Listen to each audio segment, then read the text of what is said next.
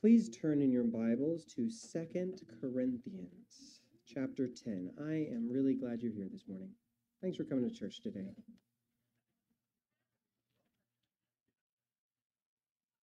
We're going to finish up this chapter. We'll start in verse seven and read through verse seventeen.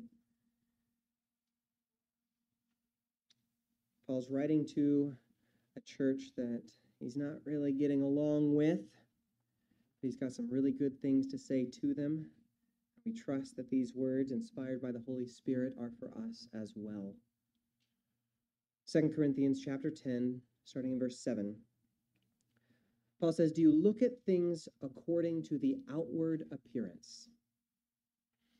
If anyone is convinced in himself that he is Christ's, let him again consider this in himself, that just as he is Christ's, even so we are Christ's. For even if I should boast somewhat more about our authority, which the Lord gave us for edification and not for your destruction, I shall not be ashamed, lest I seem to terrify you by letters. For his letters, they say, are weighty and powerful, but his bodily presence is weak and his speech contemptible. Let such a person consider this, that what we are in word by letters when we are absent, such will also we will also be indeed when we are present.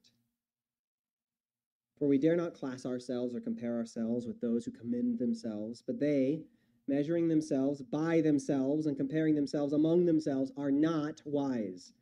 We, however, will not boast beyond measure, but within the limits of the sphere which God appointed us, a sphere which especially includes you. For we are not overextending ourselves, as though our authority did not extend to you. For it was to you that we came with the gospel of Christ. Not boasting of things beyond measure, that is, in other men's labors, but having hope that as your faith is increased, we shall be greatly enlarged by you in our sphere, to preach the gospel in the regions beyond you, and not to boast in another man's sphere of accomplishment." Verse seventeen, "But he who glories, let him glory in the Lord. For not he who commends himself is approved, but whom the Lord commends." Lord Jesus, we, we trust you. Uh, we trust that you are going to speak to your church through this word. We trust that just as the Holy Spirit inspired Paul to write these, these words, uh, you, Holy Spirit, are also present with your church here today to give us the, the words of eternal life. We trust you to teach us. We pray that your glory would be our, our goal and that your word would guide us there. In Jesus' name, amen. Uh, so you'll remember, hopefully, well, seven days ago when we taught on this last, uh, you'll remember that in the first part of this chapter, Paul talked about spiritual warfare, and he did so a little bit differently uh, than, than we're used to. He, in, in his conversation here about spiritual warfare, rather than speaking in terms of fighting demons or something like that, he said that the spiritual weapons he had for his spiritual fight were good for defeating arguments.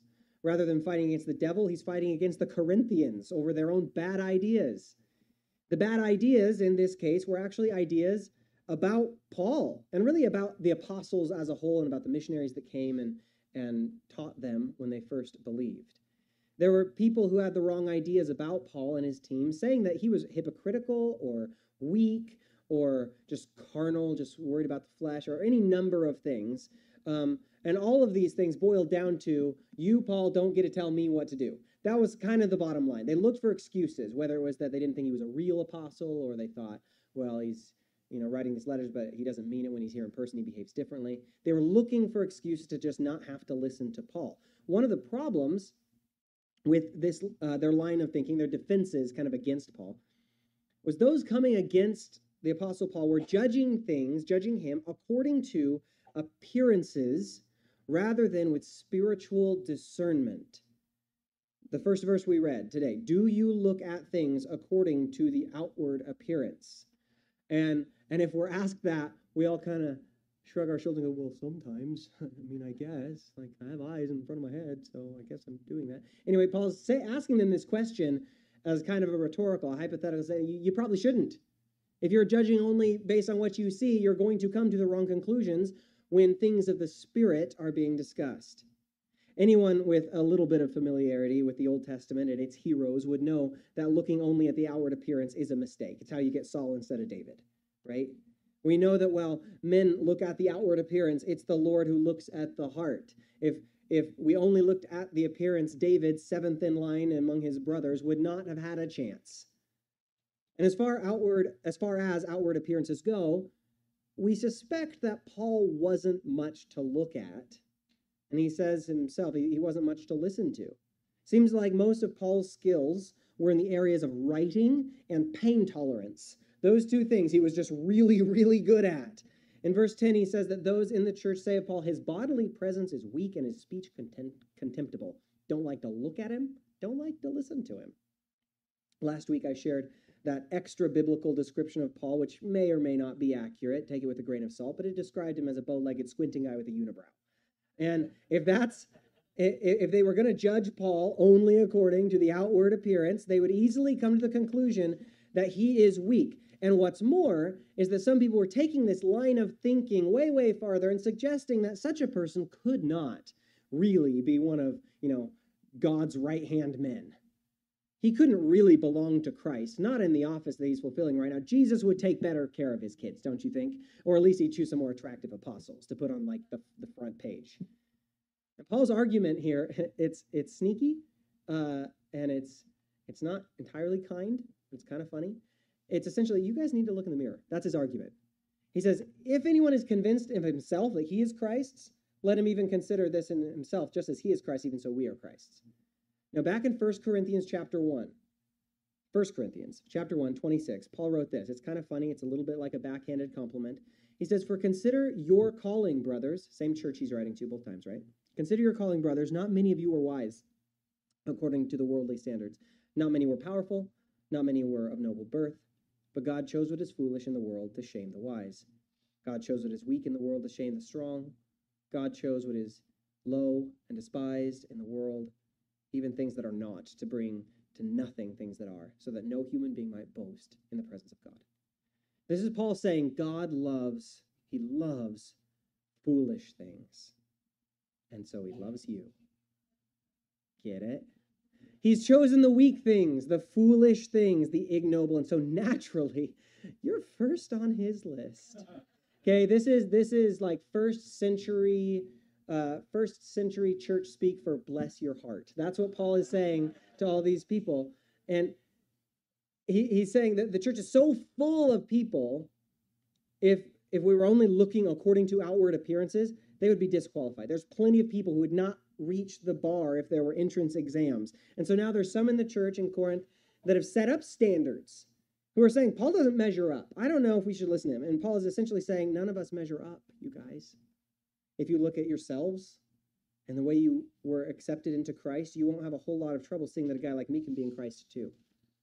Revisit your testimony. Now, question, did the Lord require you to clean yourself up before coming to him for the forgiveness of sins? No. Did he make you pass the theology exam or win a prize in a beauty pageant or something? No. That's not how he does things, and we know this, and we believe this, but if we're honest, we'll admit that very often we slip into that place where we're a whole lot like Samuel trying to get David's brothers to be king because they're tall and good-looking. And so Paul challenges people judging him based only on appearances, saying you need to extend the same grace to other people that Christ has so generously shown you. If you think that there is a chance that you're saved, well, pff, who can he not save then? Because you know the darkness of your heart more than anyone else. Let's keep going. In verse eight, it says, for even if I should boast somewhat more about our authority, which the Lord gave us for the edification and not your destruction, I shall not be ashamed. Paul has had to talk about his authority before. We've been reading about that in Second Corinthians a lot. He's had to pull rank. Uh, he says a few things. He has to remind them again what an apostle is, where that authority comes from, how he came to be commissioned by Jesus himself, pretty good credentials if you ask me, and how his work has provided evidence of his authority and how the other churches he's planted and the other Christians he's led to the Lord. All of these things taken together show his ministry to be legitimate. And he says, yeah, if I have to talk about that, I, again, if I have to talk about that a little more to you, I'm not going to be ashamed.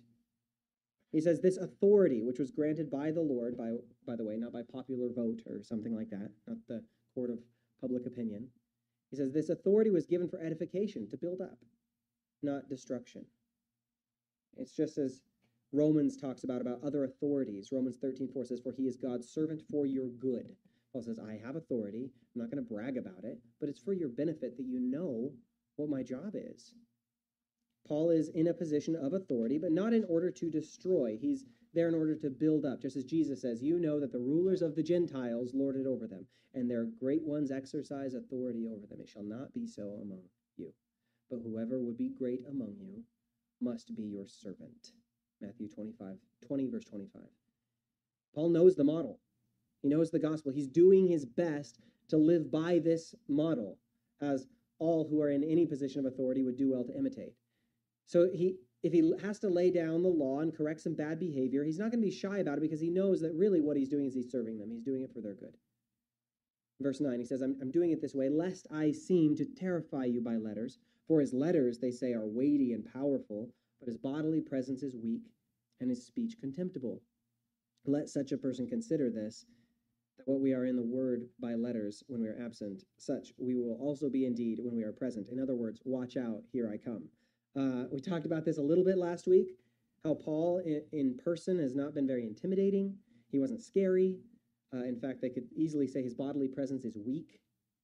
Uh, not even his preaching was very authoritative. It, it didn't come across like he was the guy in charge to some people because they had, you know, preconceived notions of what an orator, what a speaker should sound like, and Paul just didn't measure up apparently. Um, but then he writes these letters. Uh, even letters that are pretty strongly worded at some points. He mentions the sorrowful letter a few chapters back, and it's a letter that put the Corinthians in their place and left them in tears. So he's he's really good at letters. Um, some of them didn't cry as hard as the others. Some of them still seem to think that Paul is just a little dog that barks really loudly, and as long as he's held safely in the little doggy purse, but then you put him on the ground in the dog park, and he's shown to be all talk. Paul is answering, saying, I'm not talking like this to terrify you by letters. I just need you to know that when I come to visit, I'm going to be the strong person that I have been, that you've come to know in writing. As bold as I've sounded in these letters, that's the level of boldness that I'm going to bring when I'm going to correct those who are trying to undo the work of the gospel in your church. I'll remind you again of what we talked about last week. Paul is modeling Christ's mercy and justice in his behavior here. The things that Paul is accused of, of you don't mean it, you're, you write big letters, but then you show up and you're weak and you're not very impressive. Jesus has been accused of the same things, you know. Peter addresses this in Second Peter three nine. The Lord is not slack concerning his promise, as some count slackness, but is long-suffering towards us, not willing that any should perish, but that all should come to repentance. People have questioned the Lord for literally thousands of years now, saying he's not really coming back. He's God doesn't judge sin. Oh, oh, he does. And he will. And say, yeah, the, the book I read, I read the fire and brimstone stuff, and I read some things in the Bible about like being hard on sin, but I don't see it happening. I don't think it's going to happen. The Lord is not slack concerning his promises, as some count slackness.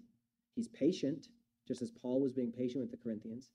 He's not willing that any should perish, so he's giving each one more time. It's his will that all would come to repentance, so he's giving more time. Do you see the similarities here with Paul? People are saying, Paul, he's full of hot air. He doesn't mean all that stuff about excommunication and all that. He's not going to actually do it. People say that about Jesus. He's not coming back. It's taking him too long. There are also people who don't take the second coming or any of that judgment stuff seriously because they have this image of Jesus meek and mild, holding the lamb and humming, Jesus loves me. But it's not, I love me, Jesus loves me. What would he be singing?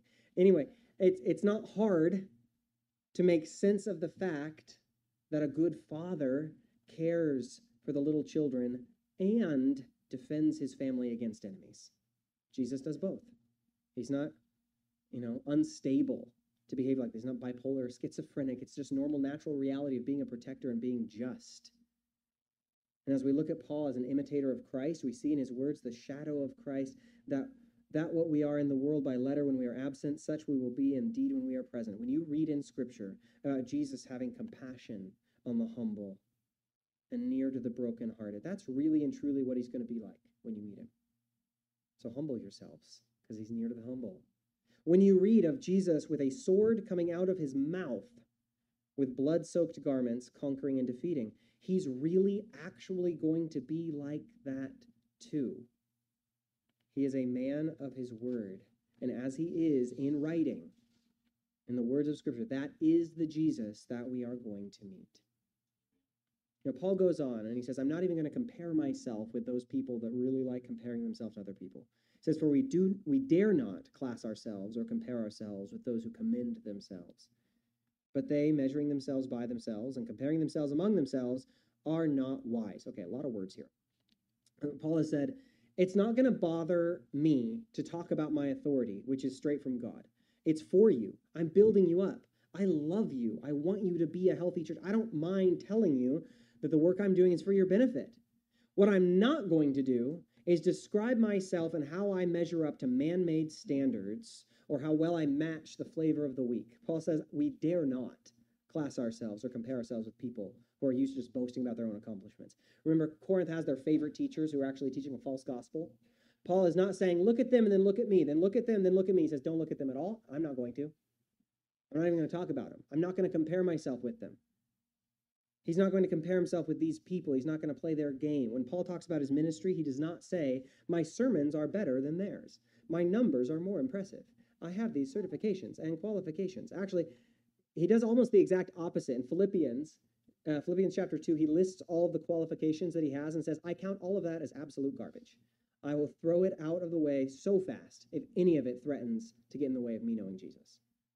That's what matters. It's about me knowing Jesus, and I'm working and suffering and laboring and even dying so that you can also know Jesus.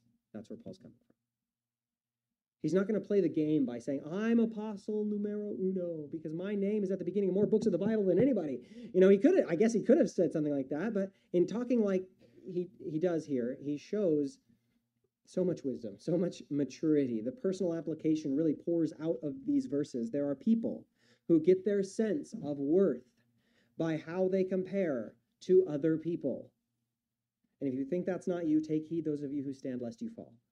Uh, this is a threat for each one of us. There are people who get their sense of identity and who they are from how they measure up in comparison to other people. And this is something that can be, can and will be a temptation for each one of us. Now, Paul's talking about how Christian leaders do this, but so do all Christians of every kind. Paul says that people who get into this kind of, you know, group and look around and say, okay, I'm good. I'm good because I'm a little better than that. And I'm fine because she and I are about the same. He says, these people are not wise. This is not wisdom. This is what foolishness really looks like.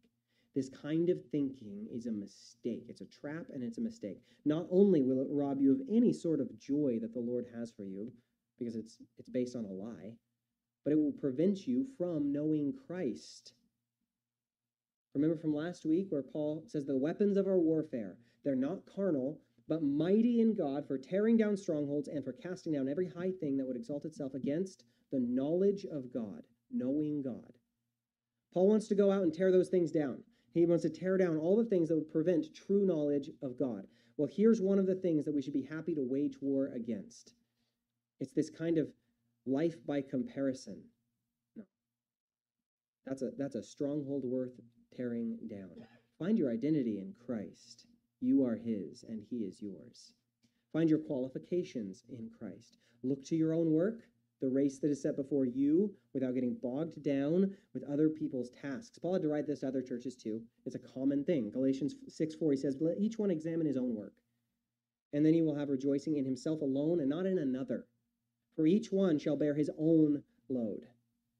When Paul talks about judging other people by the wrong standards, which the Corinthians are doing, which we have a tendency to do, he says this in Romans fourteen, verse four. He says, who are you to judge another's servant? To his own master he stands or falls. And that's about judging outwardly, but the same can be applied to the selfish boasting that Paul is talking about. Comparing yourself to others really says that you're serving them or their standards rather than your own master, the one who called you. To boast, to say how great you are compared to them, is foolish. To judge yourself on the performance of others is foolish. This way lies madness. These, say Paul, says Paul, are not wise. Now, verses thirteen through sixteen, it's one of Paul's big, long, run-on, confusing sentences. Uh, so we'll just have to take it in pieces. The main point of this long chunk of text is that Paul is asserting his authority and ministry only within specific boundaries appointed by God. And this boasting, as he calls it, is consistent with his heart for the Corinthian church's growth and the spread of the gospel into areas beyond. Um, it may come across as proud or arrogant for those who are easily offended by Paul's confidence, but Paul is avoiding boasting in the work done by others in their respective areas of influence by planting his flag, so to speak, only in the areas that the Lord has placed him in. You have a calling. You have a sphere of influence. That's your business. And Paul is saying, this is my business, and you're my business. I'm not, uh, in correcting your mistakes and leading you in the gospel. This is well within the sphere of influence that Christ has entrusted me. Verse thirteen, he says, we, however, will not boast beyond measure, but within the limits of the sphere which God appointed us, a sphere which especially includes you. For we are not overextending ourselves as though our authority did not extend to you. For it was to you that we came with the gospel of Christ. Uh, you can kind of read between the lines and hear the Corinthians' complaint that, you know, that Paul is answering. When he says, in parentheses, as though our authority did not extend to you, we can deduce that there were people who were saying, Paul, oh, yeah, I mean, he works somewhere, I don't know where, but his authority does not extend to us. But what Paul is saying is that they are well within the limits of the sphere, his sphere of influence, and that God himself appointed him, Paul, and the other apostles, over the Corinthians specifically. Now, when you're stating your position, when you have been duly, the, the position to which you have been duly appointed, it's not really boasting at all. It's just giving an accurate job description. You know, if you're a teacher in a classroom and you go in and they're like, are you the teacher? And you're like, I don't really want to boast about it or anything. I don't know. I mean, I just want to, you know, everyone has their own sphere of influence and I don't want to stretch. It's just, it's giving someone a business card with accurate information about what you do is not boasting beyond measure. For me to say, I'm the pastor of this, this church, that's not boasting. It's just saying something that happens to be true. Now, if I go to another church and I stand up and I say, you guys have to listen to me because I'm a pastor, that would be weird, uh, inappropriate, and not really helpful. Um, and it would be beyond my sphere of influence. There were those in Corinth who were saying, Paul's coming on strong as if he has some sort of authority over us. And Paul's saying, yeah, exactly. That's exactly why I'm coming on strong. I planted this church. I led you to the Lord. Jesus Christ appeared to me and told me it's my job to get you to heaven if I can. So I'm going to do that. He offers to, uh, you know, the, the super obvious pieces of evidence to support, uh, you know, his claim to that authority. He says, God appointed us to this sphere, which includes you specifically, especially. Remember, his position was not granted by men, by vote, by committee. It was given to him by Jesus. He says, for it was to you that we came with the gospel of Christ. They heard the gospel from Paul. They were led to the Lord by Paul. For a year and a half, Paul taught every day, and they grew in their faith because of Paul. Of course he had authority. Of course his authority extended to this particular church. You know, verse fifteen, he says, not boasting of things beyond measure, that is in other men's labors, but having hope, that as your faith is increased, we shall be greatly enlarged by you in our sphere to preach the gospel in the regions beyond you and not to boast in another man's sphere of accomplishment. Now, he's showing the limits of his boasting within, without putting limits on the Corinthians themselves. When he says, we're not boasting of things beyond measure, that's in uh, other men's labors. He's saying, I can take credit for some of the things in Corinthians, in Corinth, but not all the things. Yeah, you heard the gospel from me, but as I wrote to you in First Corinthians three six, I planted, Apollos watered, God gave the increase. All glory goes to him. And you've got other leaders. I get that. There's other people that have ministered to you in your faith. I get that. I'm not claiming that it was all me. But as you develop in your Christian walk, as you grow in this faith, I'm hopeful that our influence in you will grow even more. The influence we have as church planters will grow and develop as you and us together partner for the sake of the gospel and go to preach to those who have never heard. Paul's missionary heart bleeds through this passage. He's hoping for reconciliation with the Corinthians, right? He's hoping to correct them where they're in error with the purpose of eventually not just being friends that can sit down and have coffee or something. He wants to be ministry partners with them for their good and their benefit, but not only for their good and their benefit, for the greater cause of the gospel. He wants to go beyond them. He wants Corinth to be a kind of a, a home base for Paul and other missionaries to go out and preach the gospel in other territories, other regions where no one has heard the, the gospel of Christ yet. A success story for Paul is not Corinth just getting along with him. The success story would be Corinth sending Paul and others like them out to go preach the gospel. A few chapters back, he had pleaded, open your hearts to us. And it would be easy to assume that his final hope is that everyone would just be friends. That's part of it. But the point of church, while we enjoy the unity of the Spirit and the bond of peace, while we, we certainly like it better when everyone gets along rather than when they don't, but that's not the point of church. The point of church is not just for everyone to get along. It's for everyone to get along so we can get a job done, so we can get the gospel preached. And even in the midst of this kind of confusing chapter, we see the real heartbeat of Paul, hoping for the day, not just when no one is arguing anymore, but for the day when the apostles, the churches they planted, new believers, their pastors, all together are working together for the cause of the gospel, seeing to it that those who have never heard the name of Jesus will come to faith in him. Um, you know, we we witness uh, church you know, division, and just division anywhere. I mean, wherever you work, there's people you don't get along with maybe. But in churches, you know, it, it grieves our hearts more if there's people that don't get along. And it's so uh, prevalent that it's easy to get stuck on that fact that if, if just everyone was friends, then that would be a healthy church, that that would be good. And that's that's a false idol. A healthy church is multiplying. A healthy church is going and sending. A healthy church is preaching the gospel. Now, this makes the division within churches and, and the, uh, you know, the fights like the ones we read in Corinth all the more important, because we see that the Corinthians not getting along with Paul, as tragic as that was for them personally, and it's it's it's sad, it, it should have not happened, but we see that you know, people's lives are on the line here because their division is preventing the gospel from going out from Corinth into these other areas. Paul's hope then is not just that they will get along with him, but that the health of the church would be restored and would be proven by the fact that this is a church sending missionaries. Uh, he's hoping that they would get along in order to get the job done. He talks about this idea of working on the fringes, of pioneering missions beyond, and of how his mission was not just to work where other people are working or to finish what other people started, though that's a legitimate ministry for some, like Apollos. But it was Paul's drive and his vision to see the gospel preached further, further, further, until he could be confident that the gospel had gone out throughout the entire world. And this is how he describes his ministry in Romans fifteen. Romans fifteen, verse twenty, he says, "And so I have made it my aim to preach the gospel not where Christ was named, lest I should build on another man's foundation." This is what Paul wants to do. This is his sphere, as he puts it. This is what he had done in Corinth, and he wanted to keep going, to push into Europe and see Christianity spread. He wanted the Corinthians to be his ministry partners in this. Now, again, it's hardly boasting just to give your job description. Paul's a missionary. He's an apostle. He's a church planter. And his fav- but his favorite way to describe himself is bondservant. Now, you probably aren't a church planter, though you could be. Now, I'm sure you can boast in the same title of servant, no matter what your ministry is. You can glory in the Lord, along with Paul, in whatever ministry he has placed you in. The key here is that God is the boss. He's the one who places people where they are.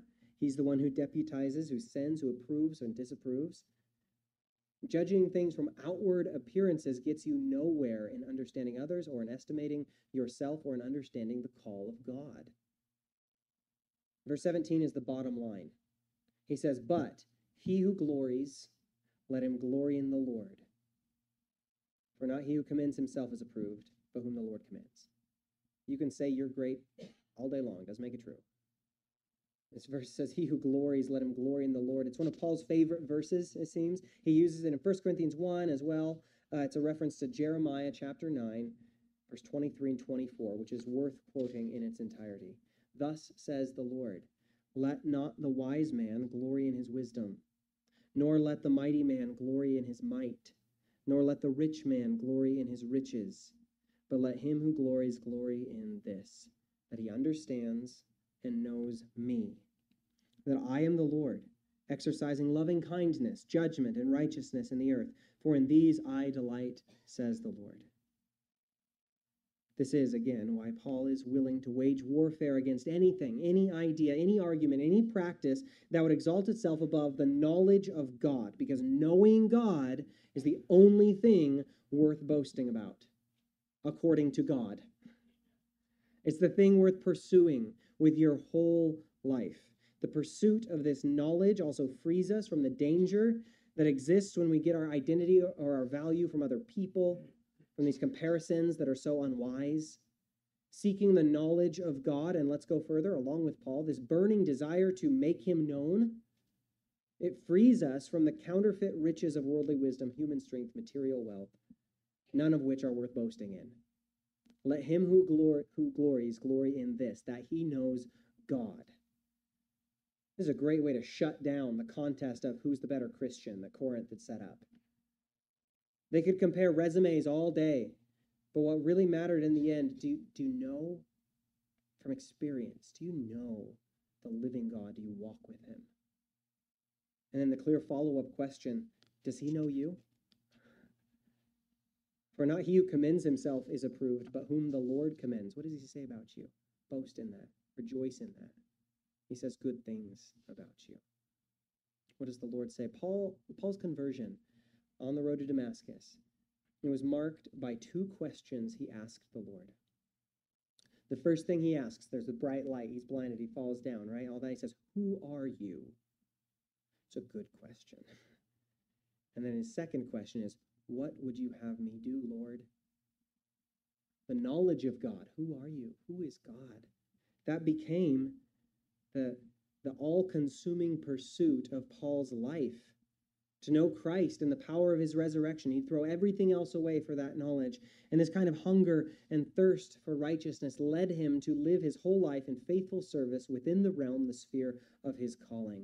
There's more than enough in these two questions to last you your whole lives and more. Who are you, God? What do you want me to do? Pursue the knowledge of God, knowing him, and then pursue obedience to him. How would he make, how would you make him known? If these are your pursuits, you won't have time or inclination to concern yourself with what other people think or are doing or are called to, or with any of those lesser things. Because your identity, your sense of worth, your calling, your life's purpose, the, the reason that is before you for getting up every morning will be something so unshakable, immovable, permanent, and sweet, because it's coming straight from the lips of Jesus, that you're just not going to want the stale counterfeits. You're not going to want to live for things less than Christ, the upward call of Christ. Let's pray. Jesus, we worship you and we love you, and we want your will to be done on earth as it is in heaven. We want your will to be done here in our church in North Fork as it is in heaven. We pray for your Spirit to breathe health into our church, and for each one here, each saint here, to have a strong sense of the calling. I pray that they would know the calling of Christ. Bless us, Jesus. Amen. Amen. Amen. Please stand. Praise God, from whom all blessings flow. Praise him, all creatures here below. Praise him above, ye heavenly hosts. Praise Father, Son, and Holy Ghost. Amen.